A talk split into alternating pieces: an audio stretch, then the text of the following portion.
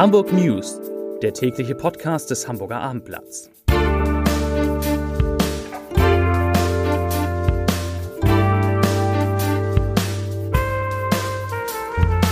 Hallo, moin, moin und herzlich willkommen zum News-Podcast des Hamburger Abendblatts. Mein Name ist Matthias Iken und ich verrate Ihnen, wieso sich Menschen auf den Horner Kreisel kleben, weshalb die Hoffnung auf, ein auf eine Corona-Trendwende wachsen – und warum bei Airbus möglicherweise bald gestreikt wird.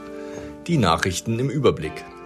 Die 7-Tage-Inzidenz bei den Neuinfektionen in Hamburg ist am Montag den zweiten Tag in Folge gesunken. Die Gesundheitsbehörde gab den Wert mit 2105 an, nach 2187 am Sonntag. Insgesamt wurden am Montag 3056 Fälle neu erfasst. Das sind 1557 weniger als vor einer Woche. Auf den Intensivstationen der Krankenhäuser werden laut dem Divi-Register 77 Covid-19-Patienten behandelt, zwei weniger als am Vortag. Die Hospitalisierungsinzidenz stieg dem RKI zufolge minimal von 6,86 am Freitag auf nun 6,91. Hamburg liegt bei angehenden Lehrern weiter hoch im Kurs.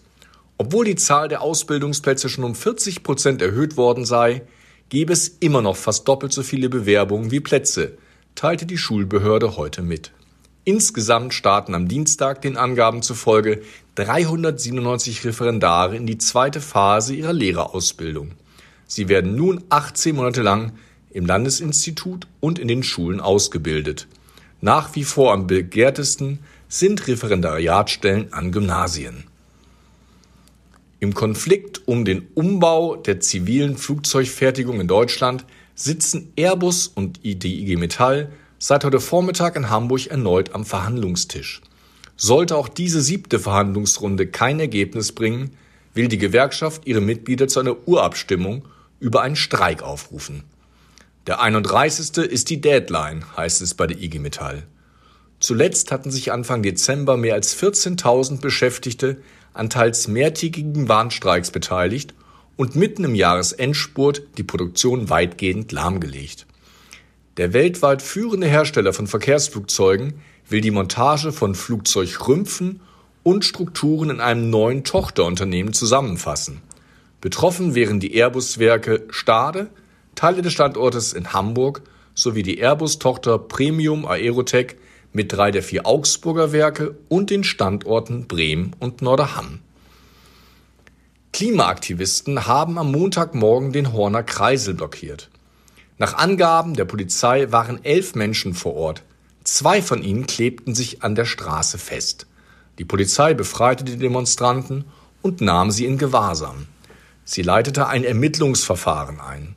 Aufgrund der Blockade kam es laut Polizei zu starken Verkehrsbeeinträchtigungen auf der A24 in Richtung Innenstadt. Die Ausfahrt war für eine Stunde komplett gesperrt. Gegen 10.11 Uhr war die Fahrbahn dann wieder frei. Auch in Berlin kam es am Montag zu Protesten von Klimaaktivisten.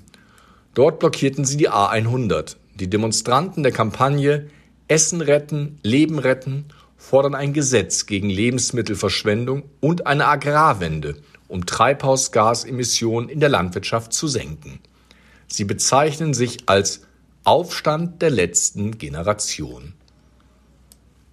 Das Sturmtief Nadja und die Sturmfluten am Wochenende haben zu Dünenabbrüchen auf den nordfriesischen Inseln Sylt, Föhr und Amrum geführt. Diese seien aber eher leichter bis mittlerer Kategorie, sagte ein Sprecher des Landesbetriebes für Küstenschutz Nationalpark und Meeresschutz Schleswig-Holstein am Montag. Der genaue Schaden kann wegen der weiterhin hohen Wasserstände erst in den kommenden Tagen ermittelt werden. Da die Halligen noch immer überflutet sind, können etwaige Schäden dort noch nicht beurteilt werden. Das waren die Nachrichten des Tages.